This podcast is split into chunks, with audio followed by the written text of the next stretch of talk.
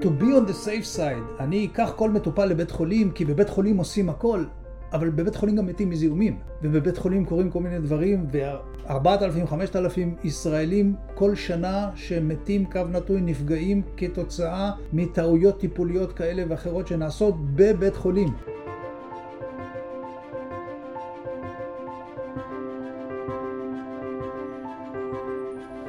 אם אנחנו רוצים, וזה לא אם, אנחנו רוצים כמערכת לשמר אותם, אבל כדי לשמר אותם שם אנחנו צריכים לפתוח להם אפיקי התפתחות נוספים.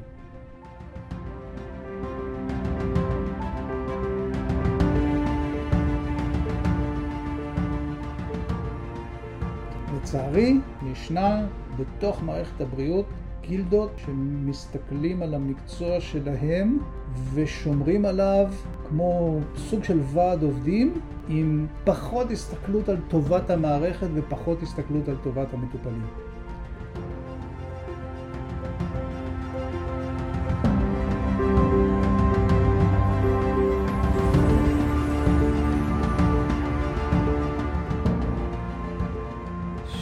לכולם, אנחנו בפרק נוסף של הפודקאסט של ארגון הפרמדיקים הישראלי. היום אנחנו משוחחים עם דוקטור רפי סטרוגו, סמנכ"ל רפואה במגן דוד אדום, על מודלים להפעלת פרמדיקים בעולם, התפתחות מקצוע הפרמדיק בישראל, איך הקורונה שינתה פה הכל, למה המלר"ד הוא לא בהכרח המקום המתאים עבור חלק לא קטן מהמטופלים שלנו, על שני מודלים לרפואה קהילתית וטיפולי בית על ידי פרמדיקים, ובסופו של דבר על כמה הגילדות מעצבות את מדיניות מערכת הבריאות בישראל. בוקר טוב, דוקטור סטרוגו. בוקר טוב ומבורך. אז באמת, אה, אה, כמו שאני נוהג בכל אה, תחום, בואו טיפונת נסתכל על ההיסטוריה וזה יוביל אותנו להסתכלות נכונה על מחר ואיפה אנחנו רוצים להיות מחר ובעוד עשר שנים ובעוד עשרים שנה. אם אנחנו מסתכלים היסטורית על מקצוע הפרמדיק ואנחנו נחזור אה, לאמצע סוף שנות ה-60 של המאה הקודמת, מקצוע הפרמדיק למעשה הומצא משתי סיבות. ברגע שרפואת החירום טרום בית החולים התפתחה והביאה את האפשרות להביא טיפולים מתקדמים לזירת האירועים, נוצרו למעשה שני מודלים של ה-EMS. המודל האמריקאי, שאמר, אני לוקח את החובשים שעד אז היו על האמבולנסים, אני מכשיר אותם בהכשרה מקצועית יותר מתקדמת, ואני נותן להם את הסמכות להשתמש באותם אמצעים מתוחכמים של אבחון וטיפול רפואי לשורה של מצבי חירום. בהתחלה זה התחיל במצבי חירום לבביים, ואחר כך זה התפתח לטראומה מילדות וכל מה שאנחנו מכירים מה, מרפואת החירום של היום. המודל השני שהתפתח, ב, ב, בעיקר באירופה ובעצם משם גם הגיע לארץ, זה המודל הפרנקו-גרמני, שאמר, יש לי עכשיו אמצעים וטיפולים מתקדמים על הניידות לטיפול נמרץ, אז אני אשים שם רופאים, אבל הרופא לא יכול לעבוד עם אה, חובש רגיל שאין לו מושג מה זה אדרנלין ומה זה אה, אה, דפיברילטור ומה זה מוניטור, אז אני אכשיר ליד הרופא בעל מקצוע רפואה שהוא יותר מתקדם, אבל הוא יהיה עזר של הרופא. זאת אומרת, הוא לא מטפל עצמאי בזכות עצמו, אלא הוא יושב ליד הרופא והוא עוזר לרופא, הרופא עושה את ההבחנה, הרופא אומר לו מה לעשות. ככה התפתח הפרמדיק במודל הפרנקו-גרמני. אצלנו בארץ הטרנזישן, המעבר, התרחש אי שם באמצע שנות התשעים, כאשר א', מבחינת המערכת, כבר היו בארץ קרוב לבין 15 ל-20 שנה של פרמדיקים שעבדו לצד רופאים. כלומר, המערכת למדה להכיר ביכולות של הפרמדיקים כמטפלים, פעם אחת. פעם שנייה, הסתכלות בעולם, צבירת ניסיון מהמודל האמריקאי בעולם של הפעלת ניידות טיפול נמרץ על ידי פרמדיקים בלבד, ובעצם לאט לאט אנחנו מתחילים לעבור בארץ למודל האנגלו-אמריקאי, שאומר בעצם, אני לוקח את הפרמדיקים, אני מכשיר אותם לעשות הבחנה ולתת טיפולים בסדרה מאוד רחבה של מצבי חירום, והם בעצם הופכים להיות מטפלים עצמאיים בזירת האירוע.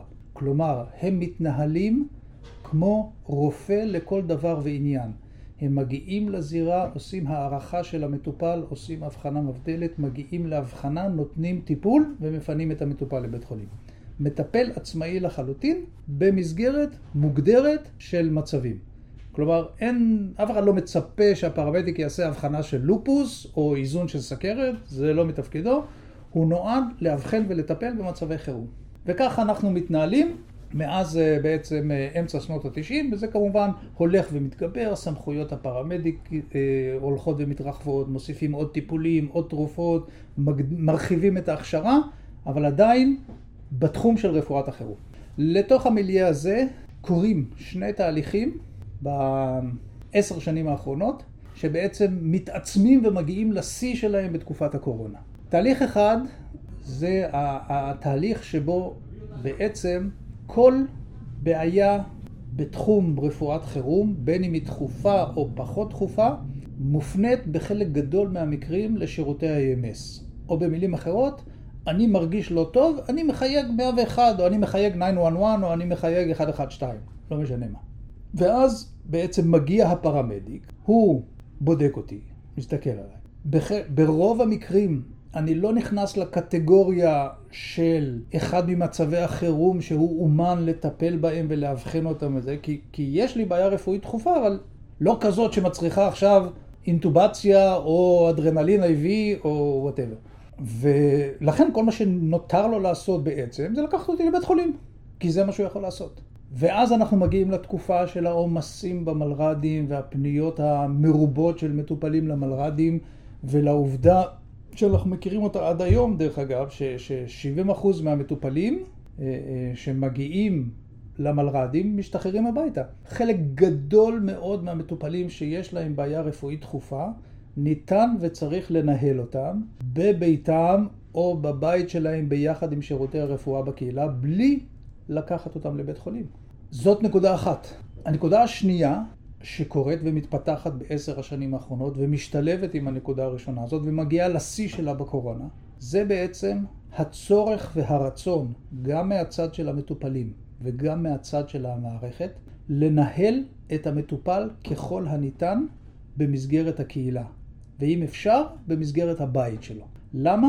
כי זה הכי טוב למטופל וזה הכי טוב למערכת. אם אתה יכול לאבחן אותו, לתת לו את הטיפול ולעקוב אחריו בלי שהוא יצא מהזירה שלו, זה טוב בשבילו, זה טוב בשביל המערכת. צריך לשמור את בתי החולים באמת לאותם מטופלים מאוד מאוד מאוד מורכבים, שצריכים טיפול מאוד מורכב וניטור מאוד מורכב.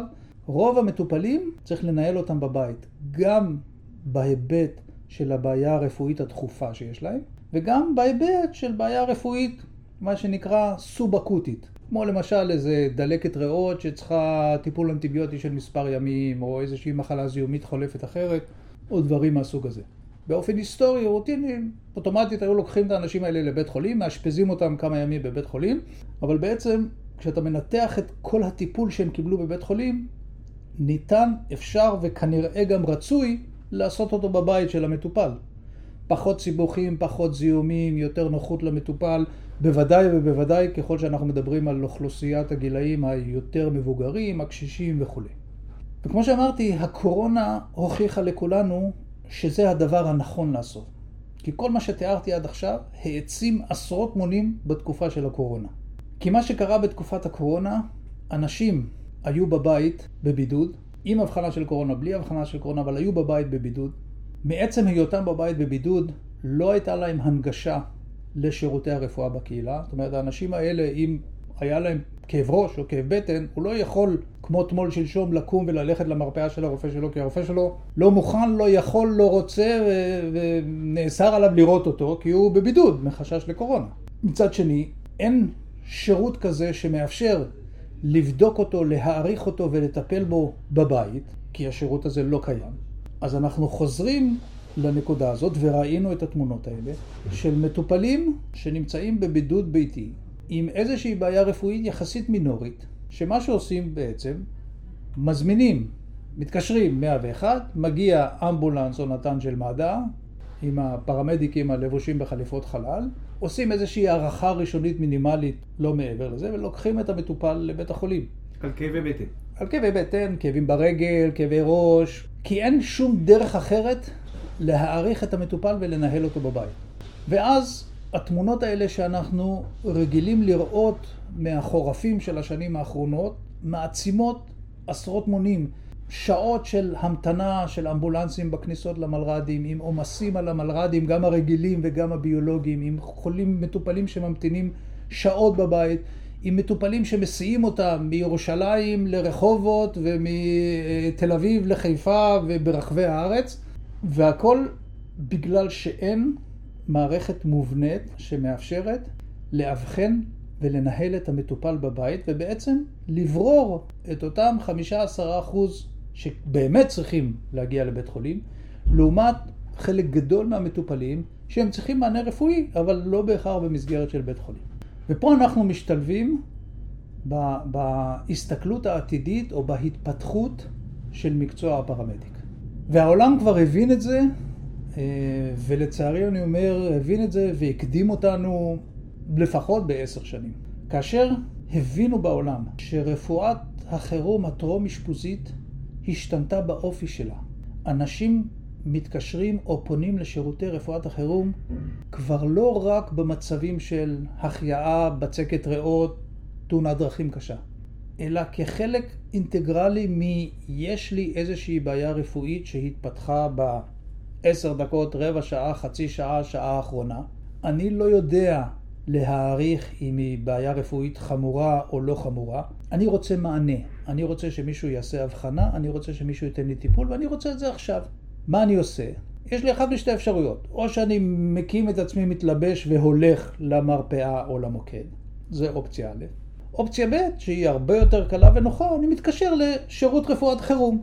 101, 911, 112. ברגע שזאת נקודת המוצא, הבינו בעולם שבעצם החוליה הזאת של שירותי רפואת החירום היא החוליה המרכזית בניהול המטופל בבית או בקהילה.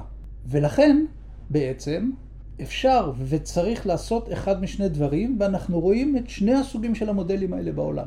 אופציה אחת זה להגיד, אוקיי, אני לוקח עכשיו את אותם פרמדיקים אותם פרמדיקים שאני הכשרתי אותם כמטפלים בתחום רפואת החירום ומומחים לתת אה, מענה במצבי חירום מסוימים וכבר יש להם את הניסיון והידע הדרוש להגיע לזירת אירוע, לעשות הערכה של המטופל, לראות את זה, הם כבר במוד הזה, הם מכירים את זה, זאת זירת העבודה שלהם, שם הם חיים. עכשיו אני לוקח את הקבוצה הזאת, שכבר יש לה את הניסיון, שלוש שנים, חמש שנים, הם כבר חיים את זה כפרמדיק. אני עושה להם הכשרה נוספת, כמה שנקרא בעולם פרמדיק קהילתי. זאת אומרת, אני מלמד אותם לאבחן ולתת מענה גם למצבים שהם לא אמרג'נסי, אלא ארג'נסי. ויחד עם ההכשרה הנוספת הזאת, אני גם נותן להם סמכויות נוספות. גם סמכויות טיפוליות, וגם סמכויות, למשל, לשחרר את המטופל, למשל להפנות את המטופל לשירות רפואה בקהילה. כל מה שניתן לעשות במסגרת ניהול המטופל בבית בלי לקחת אותם לבית חולים. זאת אופציה אחת, ויש הרבה מאוד מדינות בעולם, והיום רוב המדינות בארצות הברית יש להן תוכניות מובנות של קומיוניטי פרמדיסקטין, שזה מה שהם עושים. אופציה שנייה, שאותה אנחנו ניסינו ועדיין מנסים לקדם בארץ, והמודלים האלה קיימים גם במקומות אחרים בעולם, בעיקר במדינות אה, באירופה, למשל בגרמניה, מאוד מפתחים את המודל הזה עכשיו. בעצם לשלב את השינוי התפיסה הזאת של ניהול המטופל בבית, יחד עם הפיתוח של אמצעי הטלמדיסין, ובעצם ליצור מודל חדש, שפה הפרמדיק שמגיע לבית המטופל עושה את ההערכה הראשונית של המטופל, ובעצם נכנס למסלול דיכוטומי. אם המטופל אחרי הערכה הראשונית באמת מוגדר כיש לו בעיה רפואית אקוטית שחייבת טיפול בבית חולים, אז הפרמדיק יודע.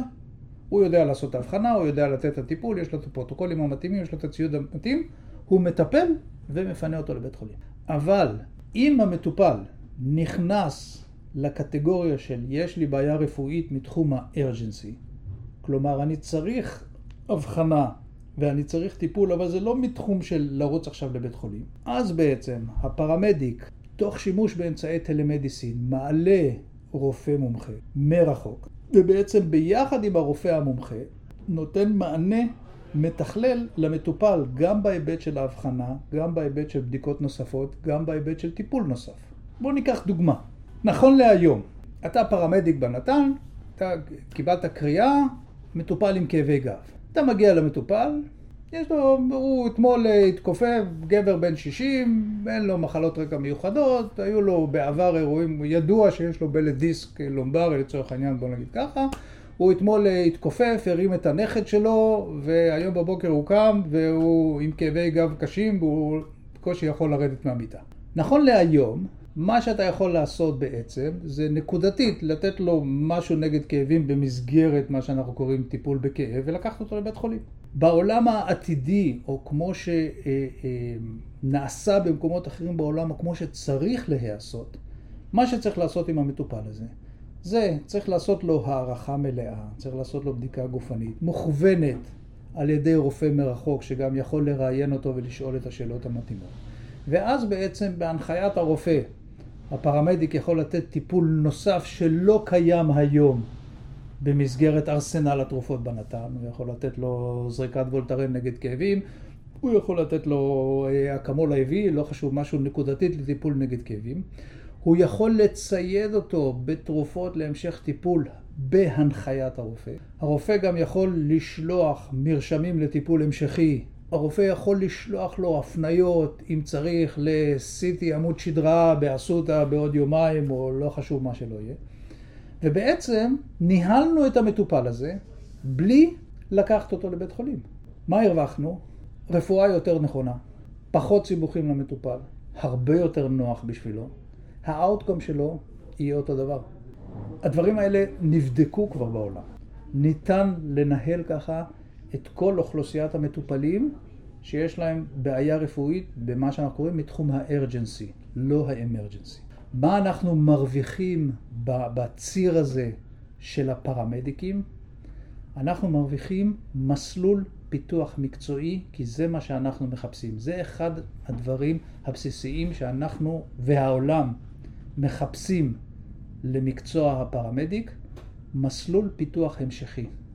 אם אנחנו מסתכלים על עולמות של מקצועות מקבילים, ואנחנו צריכים ללמוד מהם, אולי המקצוע המקביל שאנחנו הכי צריכים ללמוד ממנו, למרות התחרותיות, זה מקצוע הסיעוד.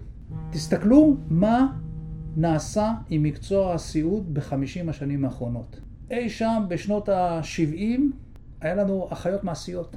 היו לומדות שנתיים, היו לומדות ל- לעזור לרופא בלשים תחבושת ולהוריד פלסטר ומשהו בסוג הזה, וזה היה התפקיד.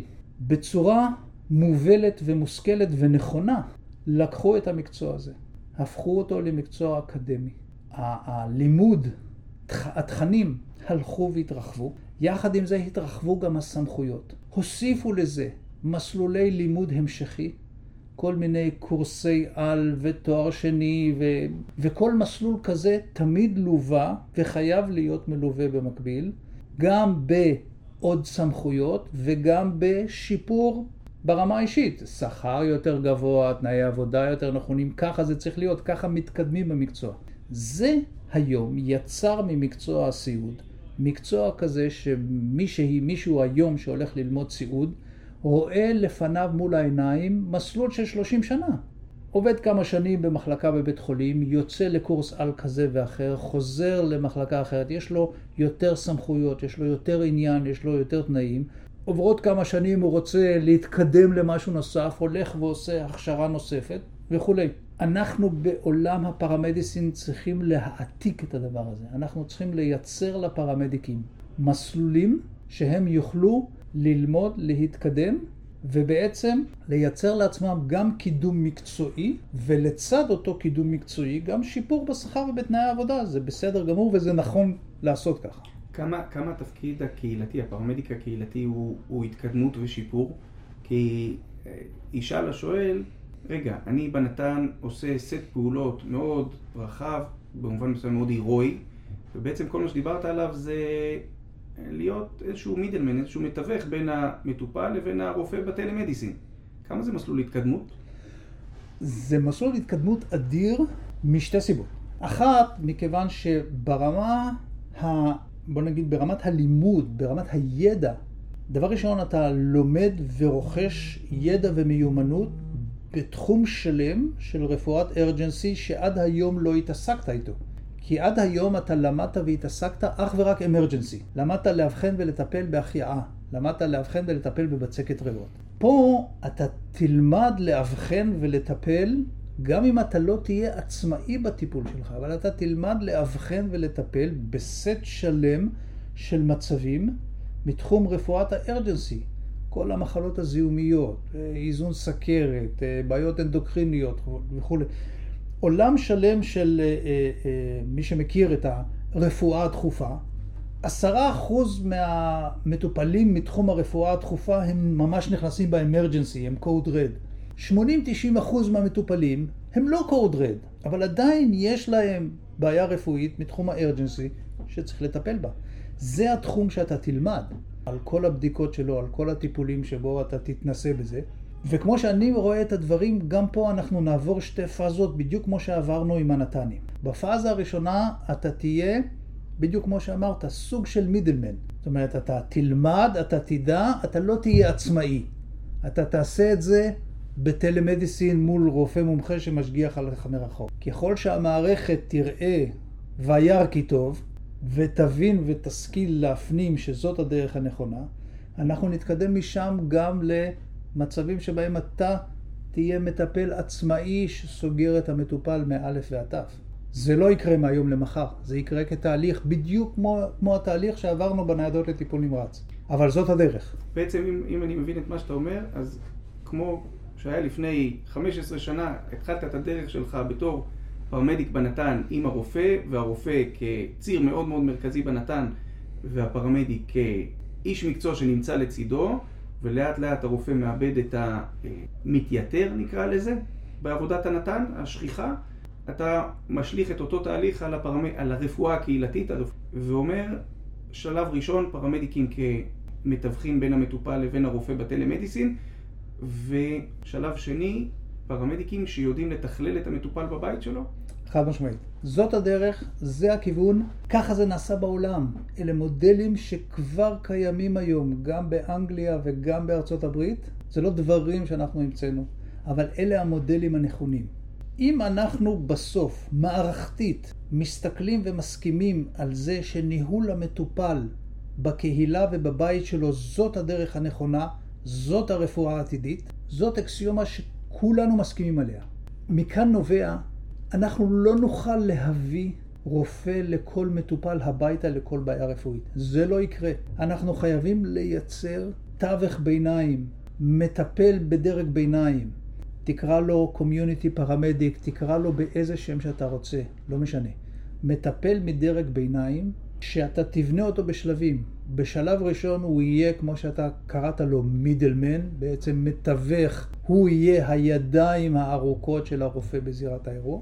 בשלב השני הוא יהפוך להיות מטפל בדרג ביניים עצמאי, עם סמכויות משלו, עם יכולות משלו, ותמיד תהיה לו את האופציה כמובן להתקשר אונליין ולהתייעץ אם יש אה, אה, סוגיה מורכבת כזאת או אחרת, כי צריך לזכור, הכל בסדר בתהליך הזה של הפיתוח שאנחנו עושים, אבל אותו פרמדיק קהילתי, אותו מטפל עצמאי, הוא לעולם לא יהיה רופא מומחה.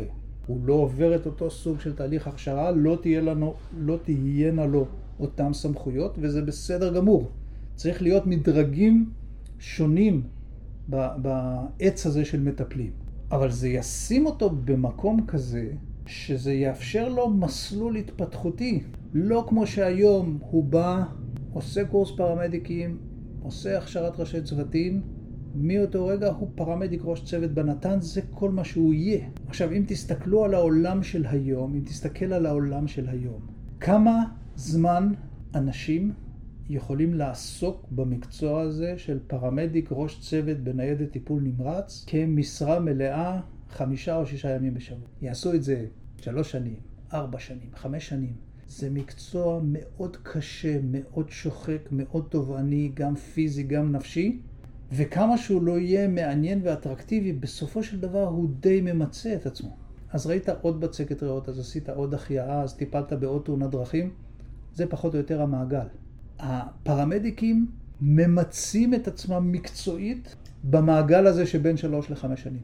אם אנחנו רוצים, וזה לא אם, אנחנו רוצים כמערכת לשמר אותם בתוך המערכת, בגלל הידע שלהם, בגלל הניסיון שלהם, בגלל היכולות שלהם, בגלל שהם ממלאים בדיוק את החלון הזה שחסר לנו במערכת, החלון הזה שמגיע לזירת האירוע ומנהל את המטופל בבית שלו, זה מה שאין היום במערכת הבריאות. ולכן אנחנו רוצים לשמר אותם שם. אבל כדי לשמר אותם שם, אנחנו צריכים לפתוח להם אפיקי התפתחות נוספים.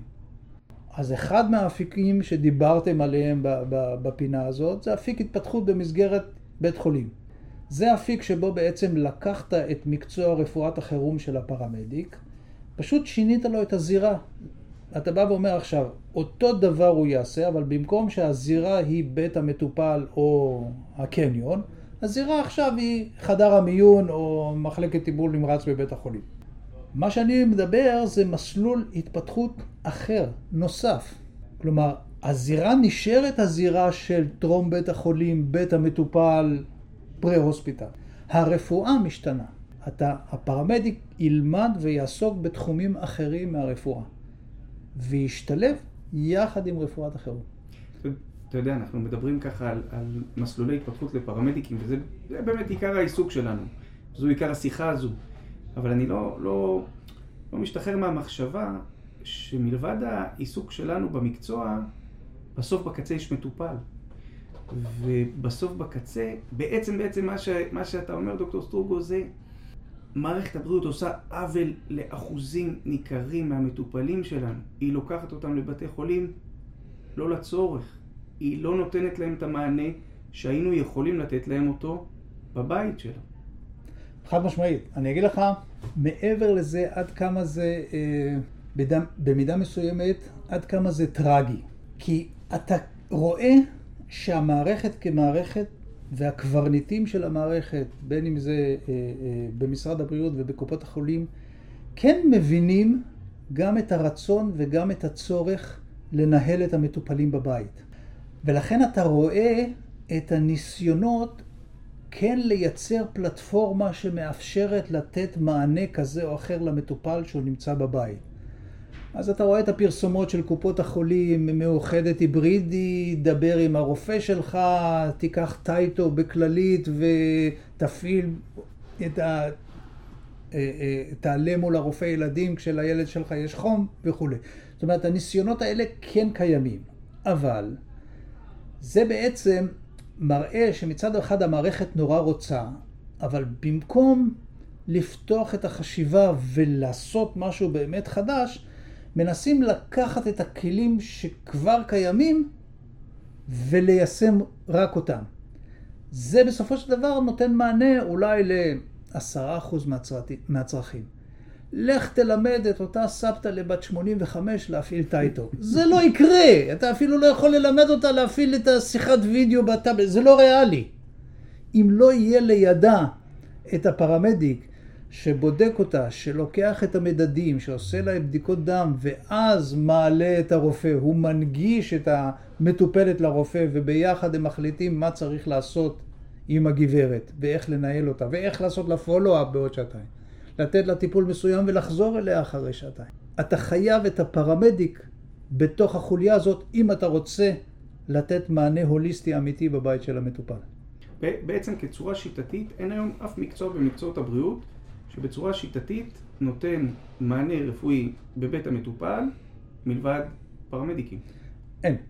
זה קיים רק במסגרת של או של אשפוז בית, נכון. כן. שיש לך רופאים ואחיות, אשפוז בית, קו נטוי הוספיס בית, אז הרופא מחויב נגיד פעם ביומיים לראות את המטופל, האחות מחויבת פעמיים ביום להגיע למטופל. שוב, זה במקרים מאוד בקצה. נקודתיים בקצה, זה תמיד צריך להיות מובנה ומתוכנן. זה אף פעם לא נעשה כמענה לאיזושהי בעיה דחופה. לצורך העניין, יש לי מטופל שהוא באשפוז בית, אז מתכננים, אומרים ביום ראשון הרופא יהיה אצלו ב-10 ואחות תהיה אצלו ב-2, וביום שני, כמשהו מובנה ומתוכנן. אין שום מענה בהיבט של אני מרגיש לא טוב, עכשיו בואו תבדקו אותי ותנהלו אותי בבית מאלף ועד תף. יש לי אפשרות להתקשר לביקור רופא, אבל ברוב המקרים זה יסתיים, גם אם יגיע אליי רופא הביתה, זה ברוב המקרים מסתיימים בזה שהוא אה, אה, ייתן לי הפניה ללכת לא, לבית חולים. זה לא מהלך שיטתי. לגמרי לא. זה לא מהלך שיטתי. בוא, בוא נדבר על הפיל שבחדר. למה? למה אין? למה אין? אה, שילוב של, לצערי, כמה, כמה וכמה דברים. קודם כל, בראש ובראשונה, השמרנות של המערכת. מערכת הבריאות אה, אה, בעולם בכלל, אבל בארץ בפרט, היא מאוד מאוד מאוד שמרנית. קצב ההתפתחות שלה, הפתיחות שלה, בכל מה שקשור לסמכויות והאצלת סמכויות ופתיחת תחומי אחריות לתתי מקצועות, הוא מאוד מאוד מאוד איטי והדרגתי. ראינו את זה גם אצל האחיות, גם במקצועות בריאות אחרים כמו עוזרי רופא, וכמובן אצל פרמדיקים. בגד... מאוד שמרנים. בגדול שמרנות זה, זה דבר לא רק שאתה עוסק ב, בחיי אדם ובבטיחות המטופל. נכון, עד גבול מסוים. ברגע שאתה יותר מדי כופה על שמריך ואתה לא מאפשר התפתחות של המערכת, בסופו של דבר אתה גורם יותר נזק מתועלת.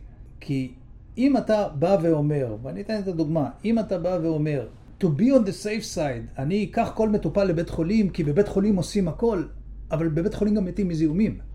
ובבית חולים קורים כל מיני דברים, והמספרים וה, מדברים על 4,000-5,000 ישראלים כל שנה שמתים, קו נטוי, נפגעים כתוצאה מטעויות טיפוליות כאלה ואחרות שנעשות בבית חולים. מה, מה המספר?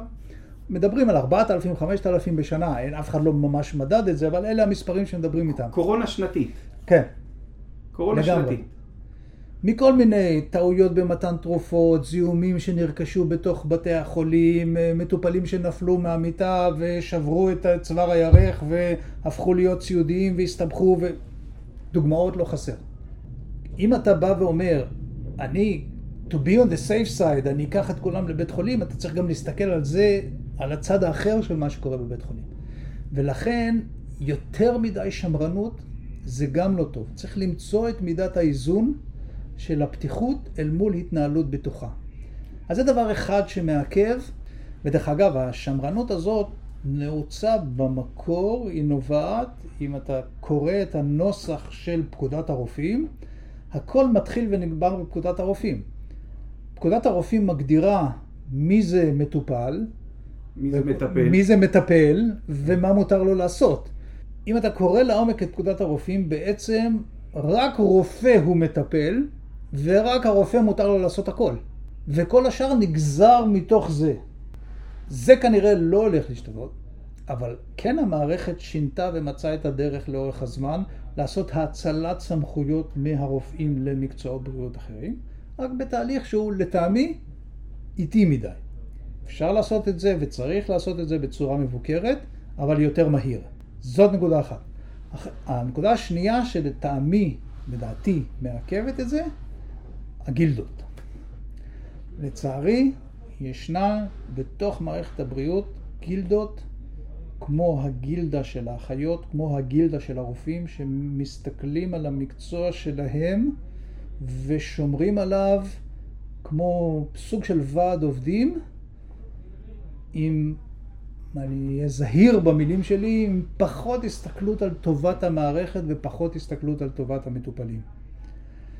ובהיבט הזה של ההסתכלות של הגילדה, ככל שאני לא מאפשר למקצועות בריאות אחרים להתפתח, אני בעצם שומר על הייחודיות של המקצוע שלי, והייחודיות הזאת מובילה כמובן לזה שהוא יהיה תמיד מקצוע נצרך, ולכן תנאי השכר שלו, תמיד יהיה ביקוש, ותנאי השכר יהיו גבוהים וכולי וכולי.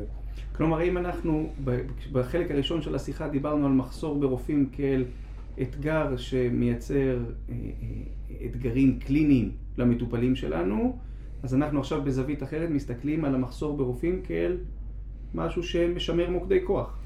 חד משמעית. ודרך אגב, אלה ביקורות שנשמעות גם לא רק מהצד של איגודים של מקצועות פארה-רפואיים כמו איגוד הפרמדיקים, אלא זה קולות שנשמעים גם מתוך עולם הרפואה. למה יש יחסית מעט מקומות לסטודנטים לרפואה בארץ? למה 600, 700, 800 ישראלים צריכים כל שנה ללכת ללמוד רפואה בחוץ לארץ? למה מערימים קשיים מכאן ועד שכחת כבר כשהם חוזרים לארץ עד שעושים להם המרה לרישיון ישראלי? אז שוב, חלק מזה מתוך השמרנות ומתוך הרצון לוודא שה... שכל התהליכים נעשים בצורה מסודרת ונכונה, הקפדה על בטיחות המטופל, הכל טוב ויפה. אבל חלק מזה, גילדה. כמה, אני שואל שאלה ש... ששנינו מחייכים, נו, מחייכים בצער קצת. כמה הגילדות משפיעות על, על תהליכי קבלת ההחלטות? כמה הן מעצבות את המדיניות של מערכת הבריאות במדינת ישראל? לצערי, הרבה. אני אתן לך רק את הדוגמה הקלאסית שלדעתי אה, מציגה עליי בצורה הטובה ביותר את ההתנהלות הגילדית ולאו דווקא תמיד המקצועית, וזה דווקא הוועדה לפעולות חריגות. אותה ועדה לפעולות חריגות שהיא בעצם המוצא מתוך פקודת הרופאים, המוצא הרגולטורי שמאפשר לייצר מקצועות פארה-רפואיים ולתת להם סמכויות טיפוליות עצמאיות כאלה ואחרות. דווקא אותה ועדה, אם אתה מסתכל על ההרכב שלה, על מי שמקבל את ההחלטות, אז מי נמצא שם? רופאים ואחיות. הם אלה שמחליטים על כל מקצועות הבריאות האחרים. כשאנחנו באים, ואנחנו התנסינו בזה לצערי בעשר שנים האחרונות, לפחות באיזה, אני זוכר לפחות איזה עשרה מפגשים אה, ודיונים בוועדה לפעולות חריגות, שבהם באנו עם בקשות והצעות להרחבת סמכויות של פרמדיקים בתחומים כאלה ואחרים.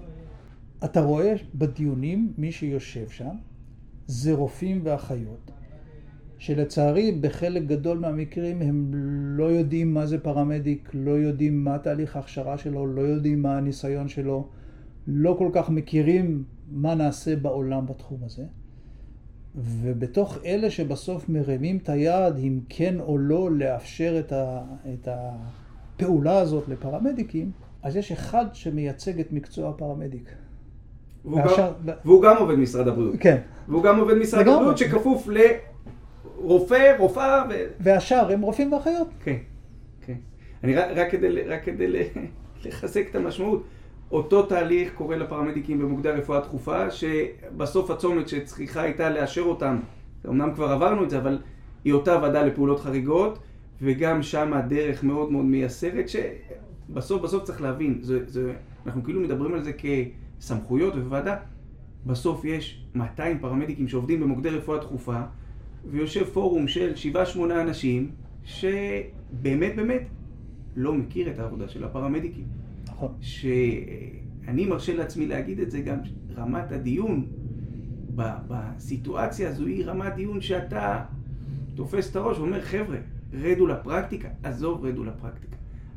תביאו אנשים, שישבו פה אנשים שמכירים את הפרקטיקה. אה, כן, בצער רב, בצער רב. אבל בואו נהיה אופטימיים. נסיים, אני, בצ... נסיים באופטימיות. נסיים באופטימיות, כי אני בטוח שזה ישתנה. זה ישתנה כי המערכת הבינה, לדעתי, במיוחד בגלל הקורונה, המערכת הבינה שאין לה ברירה. היא חייבת להשתנות, היא חייבת ללכת קדימה. ובשביל ללכת קדימה היא צריכה לשנות את התפיסה. וחלק משינוי התפיסה זה לקחת את הקבוצה הזאת שנקראת פרמדיקים את הכוח הרפואי הזה ולבנות אותו בצורה נכונה. לפתוח לו את אפיקי הקידום, זה מה שיאפשר את ההתקדמות ואת השינוי בתפיסה של המערכת. אז עם הדברים האופטימיים האלו, ואני בהחלט מצטרף אליהם, אנחנו נסיים את הפרק הזה. תודה רבה, דוקטור סטרוגו. בבקשה.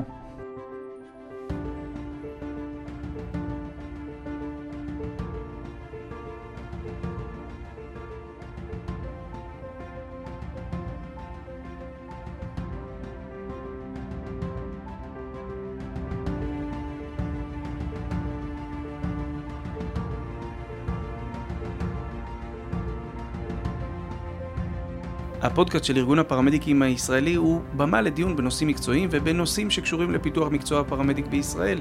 אנחנו בהחלט בהחלט מעודדים את הפרמדיקים להקשיב, לפתוח, להאזין ולהעשיר את עולמם. ועדיין אין באמור לעיל כדי להוות לא הנחיה מקצועית ולא הנחיה חוקית בשום נושא שהוא, על הפרמדיקים לפעול בהתאם להנחיות כל דין ובפרט בהתאם להנחיות המקצועיות של הגוף בו הם עובדים, מתנדבים או פועלים. אנחנו מאוד מאוד מודים לכם, הרבה הצלחה ולהתראות בפרקים הבאים.